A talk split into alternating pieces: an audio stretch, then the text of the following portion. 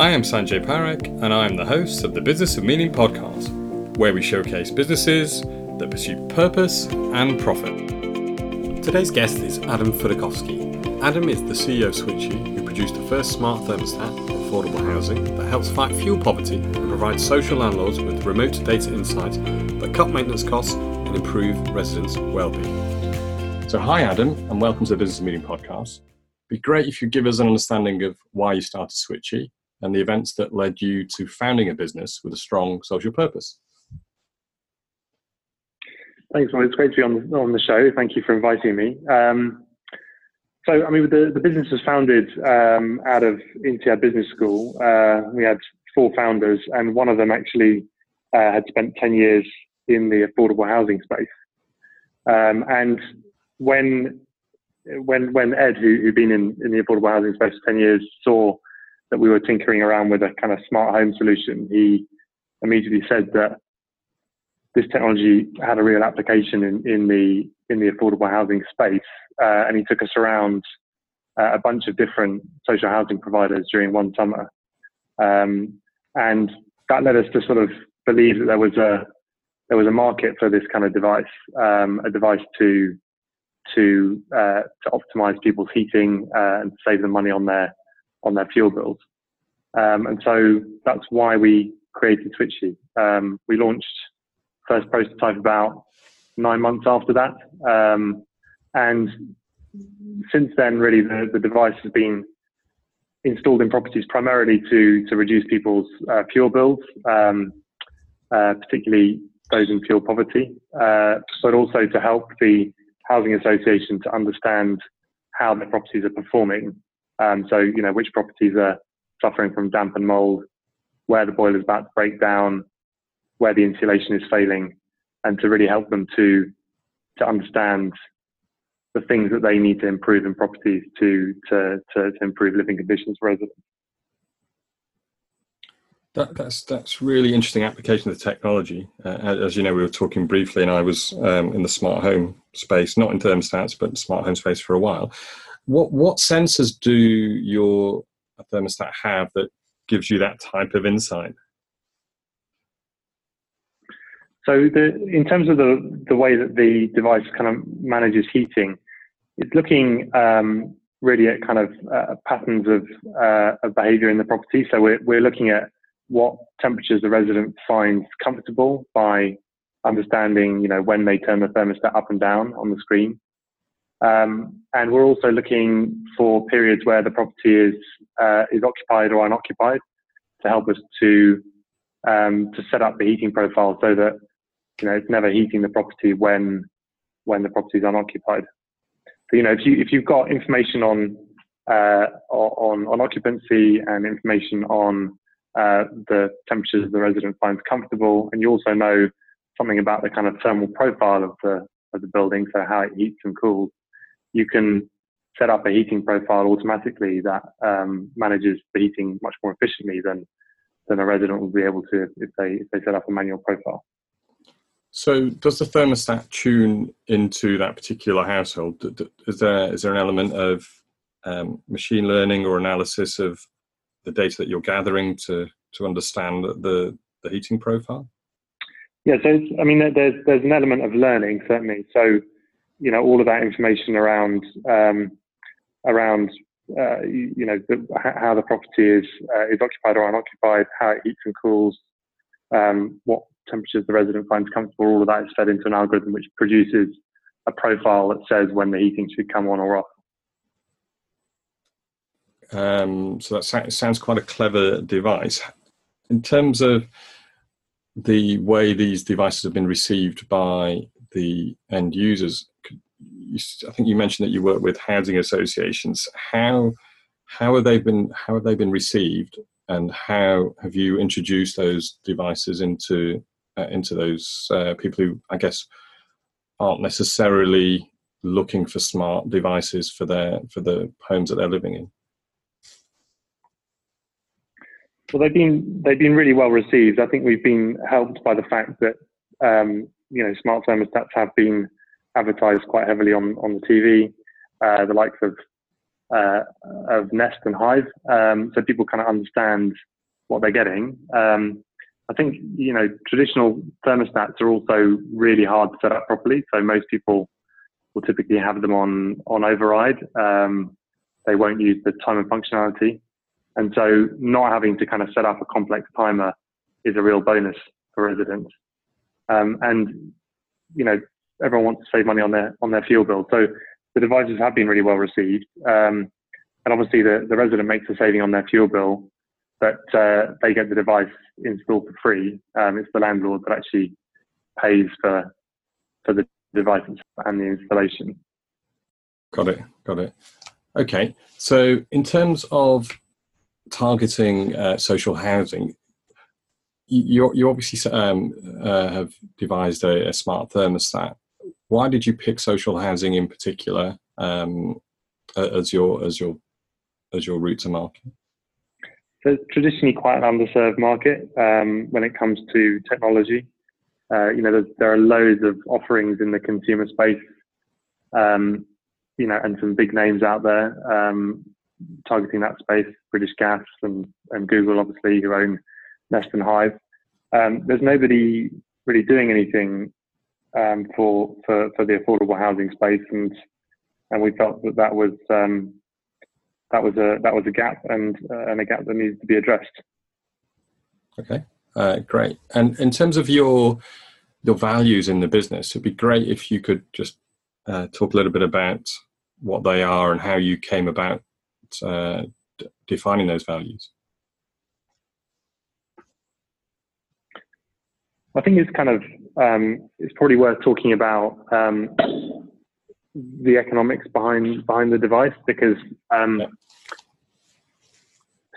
you know the the, uh, the, the resident obviously gets the device for free uh, and they make they make the fuel saving. And um, you know the, the the people that we're selling to housing associations and, and local authorities they've got a they've all got a social mission uh, to to to provide high quality accommodation for their their residents um, but they and, and they will they will put in stuff that, that that just delivers that, but it makes it an easier um, an easier decision for them if the piece of kit that you're selling them also saves them money.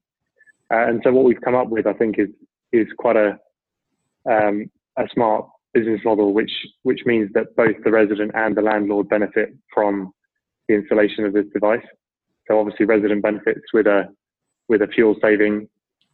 Um, but the landlord benefits by reducing their asset management costs um, and um, the amount of money they need to spend in response to repairs for stuff like uh, damp and mold repairs, um, building fabric repairs, you know, boiler call outs, all that kind of stuff. Um, and so because we've created a real incentive for the landlord to install this kit, uh, we can then have, you know, a massive impact on people's fuel bills um, because you know there's a there's an impetus for the landlord to actually roll this out in volume. Okay, so so it has a double-sided benefit. Then it benefits obviously the individual who lives in the house because their bills will fall as they use their heating in a more efficient way. They'll also have a nicer environment because there'll be less uh, propensity for damp, um, just more comfortable and more suited to their living arrangements, and then of course the the landlord will benefit uh, because the house or the property is being heated in the correct way, uh, which prevents, like you said, um, damp and, and mold, uh, and also you you will know as a landlord when your um, uh, boiler and heating needs needs to be serviced. So, sounds like a, a great proposition for for for both sides in terms of um, how how the device is actually uh, or how you make money out of this. My guess is that you sell the device to the landlords. Is, is there an ongoing fee that that's that's then paid for, for the data that you're that you're sending to the landlords? Yes, the landlord will typically buy the, the, the piece of kit off us and then install it themselves, or they use their one of their contractors to install it.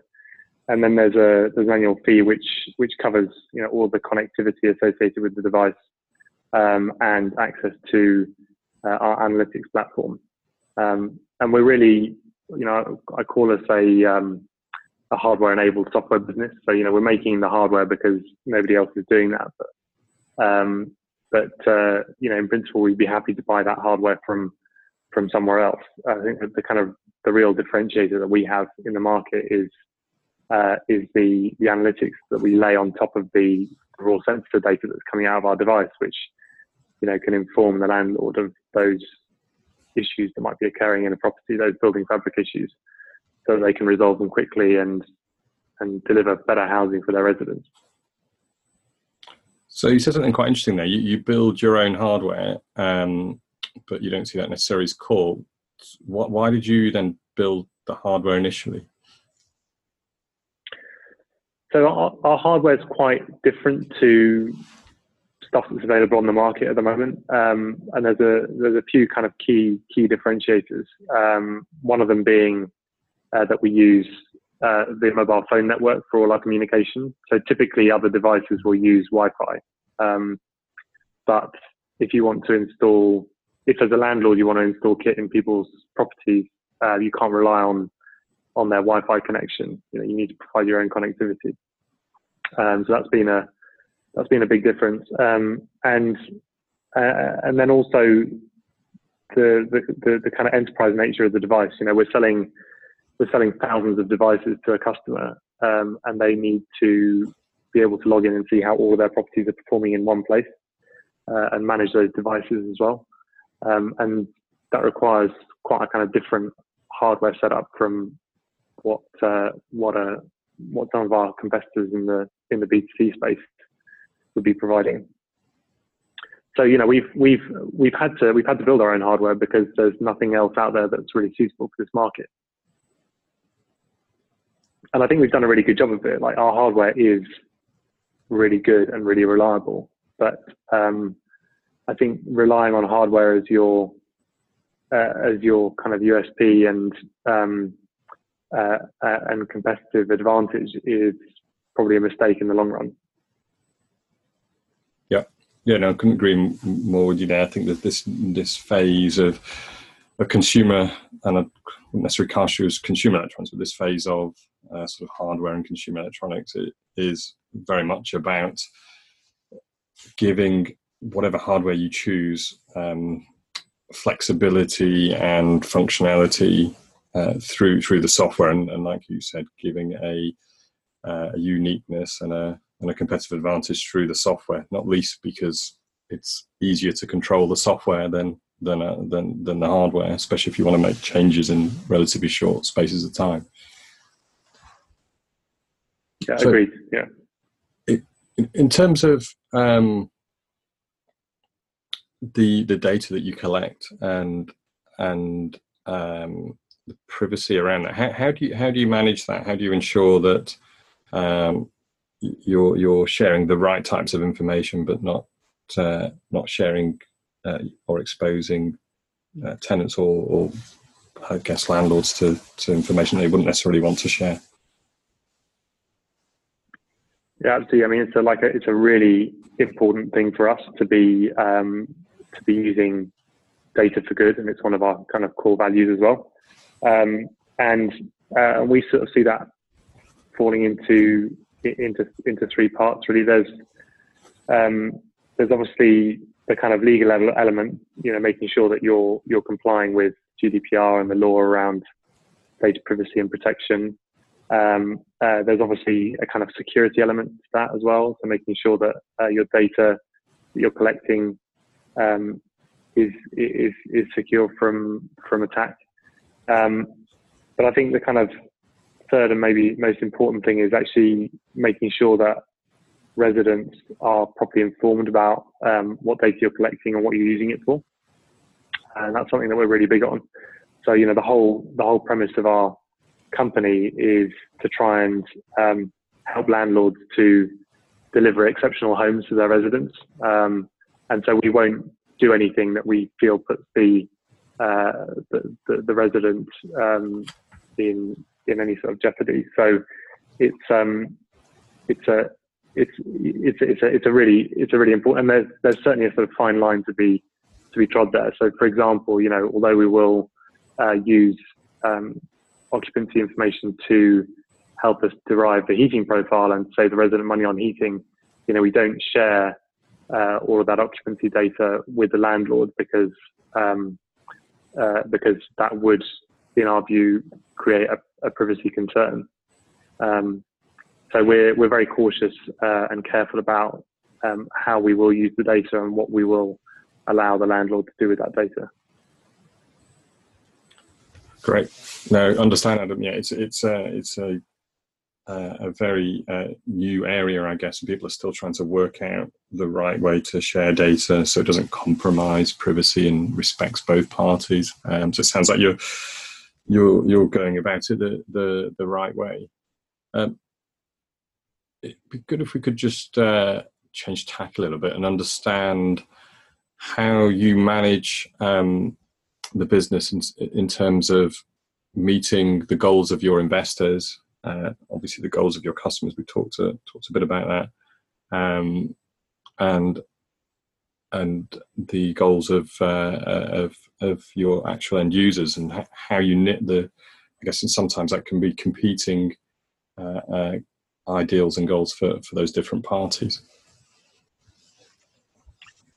Yeah, I mean, we to be honest, we don't see them as being in conflict with each other. Um, I think the sort of traditional view on uh, social impact businesses uh, is that you're sacrificing um, profit for purpose, and we don't believe that to, to to be the case with our business. So, you know, we, talk about this lockstep model of having, um, you know, of having profit directly correlated to uh, to purpose and into impact and to impact. And I kind of I think it kind of ties back to what I said earlier in the conversation around the fact that we've created a really strong um, business case and proposition for landlords, which means that they are, you know, really keen to install our kit because they know it's going to save them money on their um, on their bottom line. Uh, but by installing the kit and installing it in volume, you know, we're also seeing real impact for the residents um, in terms of, uh, you know, savings on, on, on fuel bills and also obviously reduction in, in energy consumption and, and therefore, you know, the impact on, on, on the climate. Um, so those two things are like really nicely in step. Um, and, uh, and although, you know, we have had uh, some money from impact investors, um, that's by no means exclusively, uh, you know, our source of investment. We've had plenty of money from from regular investors looking to to maximise profitability as well. Uh, and I think you know the, the the the the modern view on this is that those two things just do not need to be in conflict, profit and purpose. Yeah, which is which is great to hear, especially if you are dealing with investors that are that are saying that. Um, it's it's it sounds uh, like there's a, you know real change going on in the in the investment community, which is which is like I said. Um, you, mentioned that the savings that that imbe- um, customers can expect. What's the typical savings that people can actually achieve um, by using your uh, your thermostats? It does. Uh, it does depend on the uh, on the behaviour of, uh, of the residents and their typical kind of living patterns. But we did recently have a an independent study done, done by the um, the NEA, which is a kind of um, fuel poverty charity, uh, and they um, they they used smart meter data and, and switch installations to try and figure out the savings that we were bringing about. Um, and they came back to us and told us that uh, you know on average residents were saving 18% on their fuel bill um, but there was a range there. Um, so some were saving less and some were saving more. Right. So sounds sounds really really good. Um, moving back to running running the business, you talked a, little bit about um, the, the, the sort of values of the company and and you see um, profit and purpose as a as a lockstep model. How how do you go about recruiting people into the business that identify with your mission? So, I mean, identifying cultural fit um, is is really important for us during the interview process. It's also one of the things that's actually really hard to test for in an interview context. Um, but uh, we've done we've done a pretty good job so far. I'm really really happy really happy with the team that we've got on board. We've got a talented set of individuals, um, you know, who in many cases have um, have moved from you know sometimes uh, jobs that, that, pay them a, a, lot more than they get paid at Switchee, but they actually understand um, the impact they're having here at Switchee, um, and that's personally very important to them. Um, uh, and they've they've chosen to join for that reason. Um, so uh, you know we've managed to, to to attract a really talented bunch of people who share our vision and purpose. I think one of the kind of key things um, in in identifying those people is is first of all being clear about what your own vision and what your own values are, uh, and writing them down. So we went through a long process, and we we invested quite a lot of time and energy to get the team together and really distill what our company values are. Uh, we now have those in a in a shared document that everyone has access to, and we try to um, guide our decision making in the business using those that set of shared values. So it's uh, we, you know the, the, the shared values document is probably only published about um, about nine months ago, but already we're seeing that it's having quite a big impact on on the way that people are behaving in the business and um, uh, and behaving with each other. So how how do you ensure? So that's great that you have that shared um, vision document and values. How do you ensure over time that the document is is I guess current and also helps with decision making? Um, because I think one of the risks of doing this is that everybody writes the document down like this and gets very excited at the beginning, but 12 months, 18 months into uh, the life of that document, it, people start to fade away from the importance of that.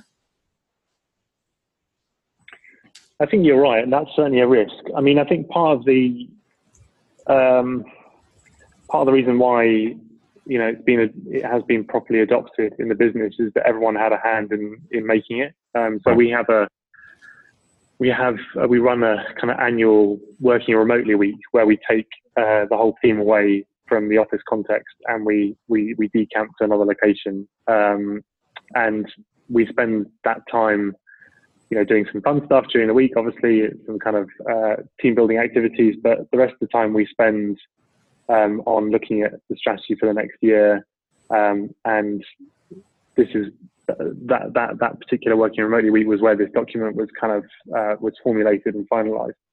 So everyone had a hand in it, and we're planning to make sure that happens every year. That there's a, there's effectively a kind of refresh of that document where we look at it and just check if it's still current, if it needs updating, and that everyone has a hand in in that process.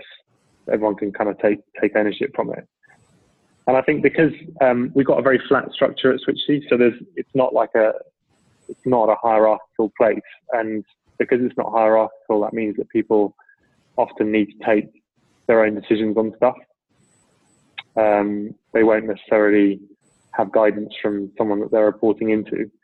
And so the values document is um, is a really important uh, kind of check and balance on that, where people can can reference the values document and say, you know, I made this decision based on uh, this key value or that key value. And actually, one of our one of our one of our key values is actually that um, that, that that people in the business are trusted. Um, so you know, we we hire people who are self motivated and dependable, um, and we trust them to manage their own time, their own schedule. We have at we've got an unlimited holiday policy, which just means that people have complete autonomy over um, when and where they work, how much holiday they take, uh, and they can really take responsibility for um, for the the things that they've agreed to deliver, rather than showing up at work and and doing the hours. Uh, we're really really keen to avoid any kind of concept of FaceTime or, or or showing up to to be seen at work. You know, people free to work from wherever they want um, and just to get the job done. That's the important thing. That's a, that's a really enlightened approach, Adam. Um, I, I, was talking to someone yesterday about presenteeism, and I guess you're trying to uh, avoid avoid that.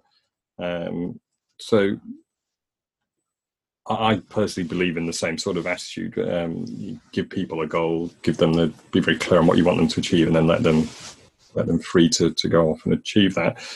Um, the one thing that I've always been challenged on is how do you uh, how do you ensure that with all this freedom that you're giving people, especially if they're you're not necessarily knowing that when or where they are working, how do you make sure that they're delivering on on what you what you want them to deliver on?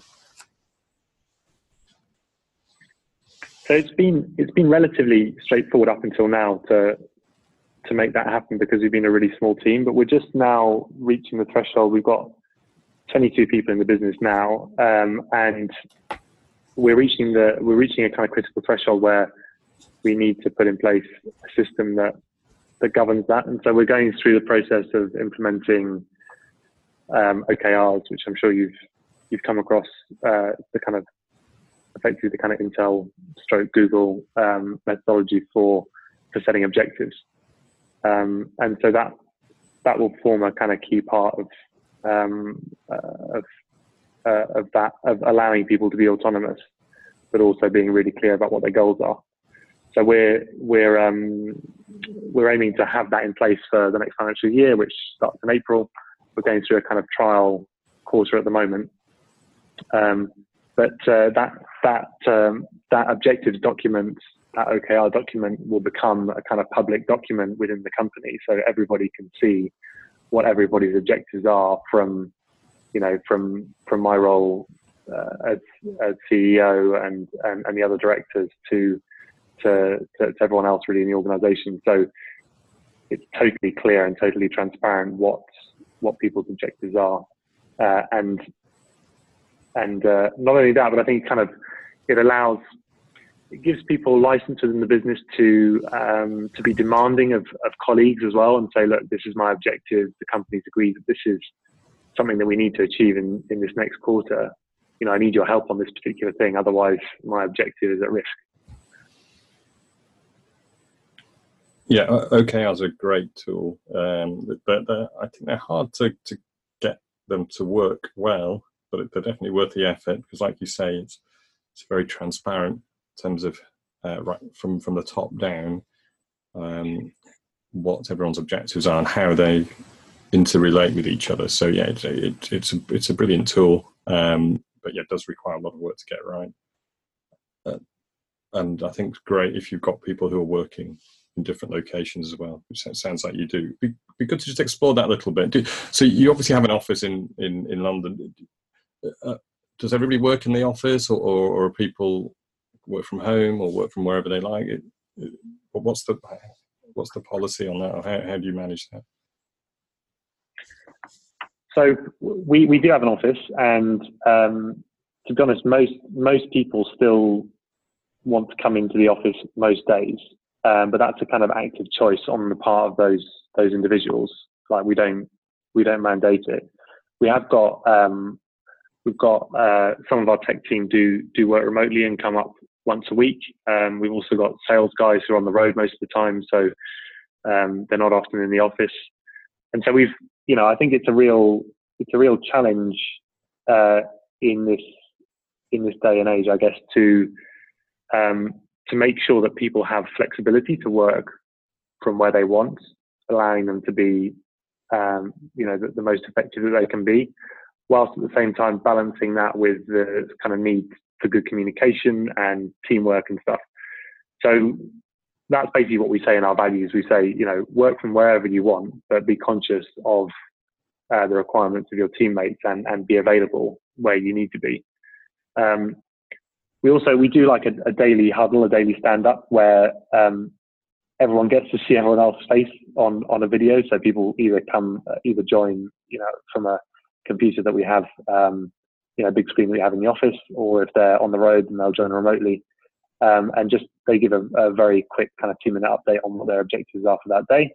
Um, and it's a it's a nice kind of touch point um, where you know you get to kind of see your teammates, know what they're up to, um, and and it keeps everyone kind of aligned, um, while at the same time not taking up too much of their time. Yeah, so sounds sounds ideal. Uh, yeah, we did something similar in the last business. Um, one of the struggles we had, though, and I think we got there in the end, is that this difference between those that primarily worked in the office and those that were a little bit more remote for whatever reason, whether it be, like you said, salespeople, or we did recruit actually people that lived uh, quite a distance away from the office. And one of the challenges was around ensuring that they became fully part of the organizational culture. And I think that's that's mm-hmm. actually quite difficult if someone's not in primarily office based culture. Completely agree. And I think, you know, the certainly what's helped us with that are kind of regular regular social events. Um, we have a kind of every six weeks we have a, a, a, company retrospective where we look back on, on, the last six weeks and figure out what's gone well and what's gone badly. And typically we'll have everyone in the room for that. Um, and then and then I think also this this kind of this this uh, this working remotely week that we had last year was a really great way of bringing the whole team together. And um, you know, we saw. It's funny how you can kind of be in the same company as other people, but if you're in different departments, you kind of barely ever exchange a word. You know, you, you can end up in a situation like that. Um, and the the working remotely week took us out of that day-to-day context and allowed people to kind of you know, just just chat informally. You know, talk about their interests, their hobbies, and we did fun stuff together. Um, and I've seen, I've seen that, um, I've seen the kind of payback from that um, over the over the last few months because people are, are that better bonded, that closer to each other, um, and it's just it's so important if you're trying to create a good working environment to do that kind of stuff and set set time set time aside for it. Yeah, absolutely. We all work at such an intense pace these days, and and g- giving time for sort of social interactions, those uh, things that you would just normally wouldn't talk about, is is is critical. I, I agree with you, and it sounds like that whole week was a, a real fun week as well. So um, that sounds like a great innovation. I'm sure other people would would look to adopt. Um, so, be good to understand uh, what what's next uh, for for Switchee. Uh, obviously, you've started off in thermostats. The the field of um, social housing is is quite a big one. There's lots of um, technology that could be applied. Uh, do you have plans to to expand into other parts of the the home as it relates to social housing? I think we we see our, our niche as being gen, more generally in the kind of landlord market. So, you know, next next steps for us might be um, student housing, the private rental sector, and obviously other countries. Um, but we're also evolving to to take in some of the other kind of important services in the home. So um, we're working on being able to, uh, to, for example, take fault codes out of boilers so that the engineer turns up with the right part, um, linking into ventilation systems to check that they're working properly. We're really trying to to create a, a bit of an ecosystem around our product. And you know, if you think about um, if you think about Google and Samsung and um, uh, and Amazon, like they're all trying to fight for this kind of home hub space with yeah. uh, with with the Google Home product and uh, and Alexa, which is now becoming a hub as well. Uh, and we feel there's a sort of analogous market in the in the landlord space where where it makes sense to connect some of those uh, those critical devices in the home um, to to help the landlord, you know, manage and maintain the services like the heating and the ventilation. Uh, we want to be the provider of choice to do that uh, and to and to and to deliver all the kind of smart analytics that sit on top of it makes makes sense and and the the the, the market's vast uh, i'm assuming especially overseas as well so uh, i'm sure there's plenty plenty for you to to go at um, in terms of the the way the i mean your industry probably more than many is influenced by sort of political decisions uh, do, you see the way the uh, the politics of housing, especially in the UK, is is going. Is that a hindrance to you or a help to your to your business model? I think, I mean, housing is one part is one part of the equation, but I think the sort of more relevant bit to us is actually the regulation surrounding, um, you know, our, our, climate change target. Um, and the government is, you know, particularly kind of the BEIS um, Department for Business, Energy and Industrial Strategy are, are investing a lot of money into uh, combating climate change and technologies that can help them with that mission. And so there's been quite a decent amount of funding for innovation in the space. Um, and, you know, we've, we've been the that funding uh, to help develop our technologies. Um, so I see, you know, I think that that commitment, uh, I imagine, is going to continue, and it's only going to become more and more of an issue as, as probably inevitably we slip behind our our targets. So I think I think it's very positive. Um, the other piece of interesting regulation for us is that the, the government are kind of looking at trying to reform the way that energy performance certificates are, are done on properties. So, you know, you get a, an EPC rating that says your house is, you know, A, B, or C rated. Uh, and that's not a terribly accurate way of actually determining the, the performance of a, of a building. So the government is, is trying to source better ways of doing that. And, and one, one potential way is, is by using sensors in the property to determine how quickly the property loses heat over time. Um, and we're really well positioned to do that.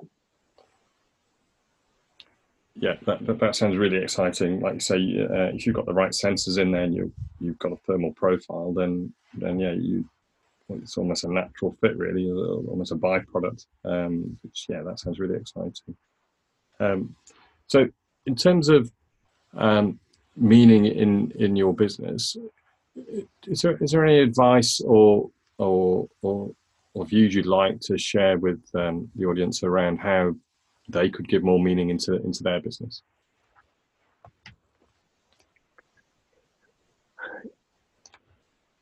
I mean, we've been we've been lucky in a sense in that we've chosen a sector which uh, naturally creates impact. Um, but I think I think you know other businesses um, can do the same. And I think it's it's a it's a really motivating thing for the team to understand what the vision and the purpose of the business is. And so we've tried to be quite explicit about that, um, so that we can all share that vision and share that purpose. So I, I think you know investing is tricky with a startup because you're sort of in the early days you're you're running around firefighting all the time. You don't really have it doesn't feel like you have time to sort of sit down and think about vision, purpose, values, and all of these things. But I really think that if you don't set them, then they set themselves, and they don't necessarily set themselves in the way that you'd want. So I think at, a certain stage, it's really important to get proactive about those things. Yeah, couldn't couldn't agree more with you on that, Adam. I think I think it's critical, especially to a startup, because like you say, if you don't set those things uh, the business could just veer off in a completely different direction, and then you end up with unintended consequences. And it's not that you can't pull it back to where you'd like it to go; it just it just becomes a uh, a lot harder. So yeah, no, I definitely agree with you there. Well, is there anything else you'd like to share with us today, Adam? Before we before we wrap up. Um, I don't think so. No, I mean it's been really interesting talking to you. Um, so thank you for for your time. Um, no, I don't think so. Great. Well, thanks very much, Adam. Thanks for sharing your story today, and and thanks for showing us all how you conduct business with meaning. Thank you very much. Thanks again, Adam. It's great to see smart home products benefiting those that are often last to experience new technologies, and a device that's also doing its bit to combat climate change. Now, for our listeners, we'd really appreciate it if you could share this podcast with your colleagues and friends. And if you love what you're hearing, it would be great if you could leave a review on iTunes. If you've got any direct feedback, we'd love to hear from you, either via Twitter at BOF or via email at sanjay at thebusinessofmeaning.com. Well, thanks for listening, and we'll see you all on the next episode.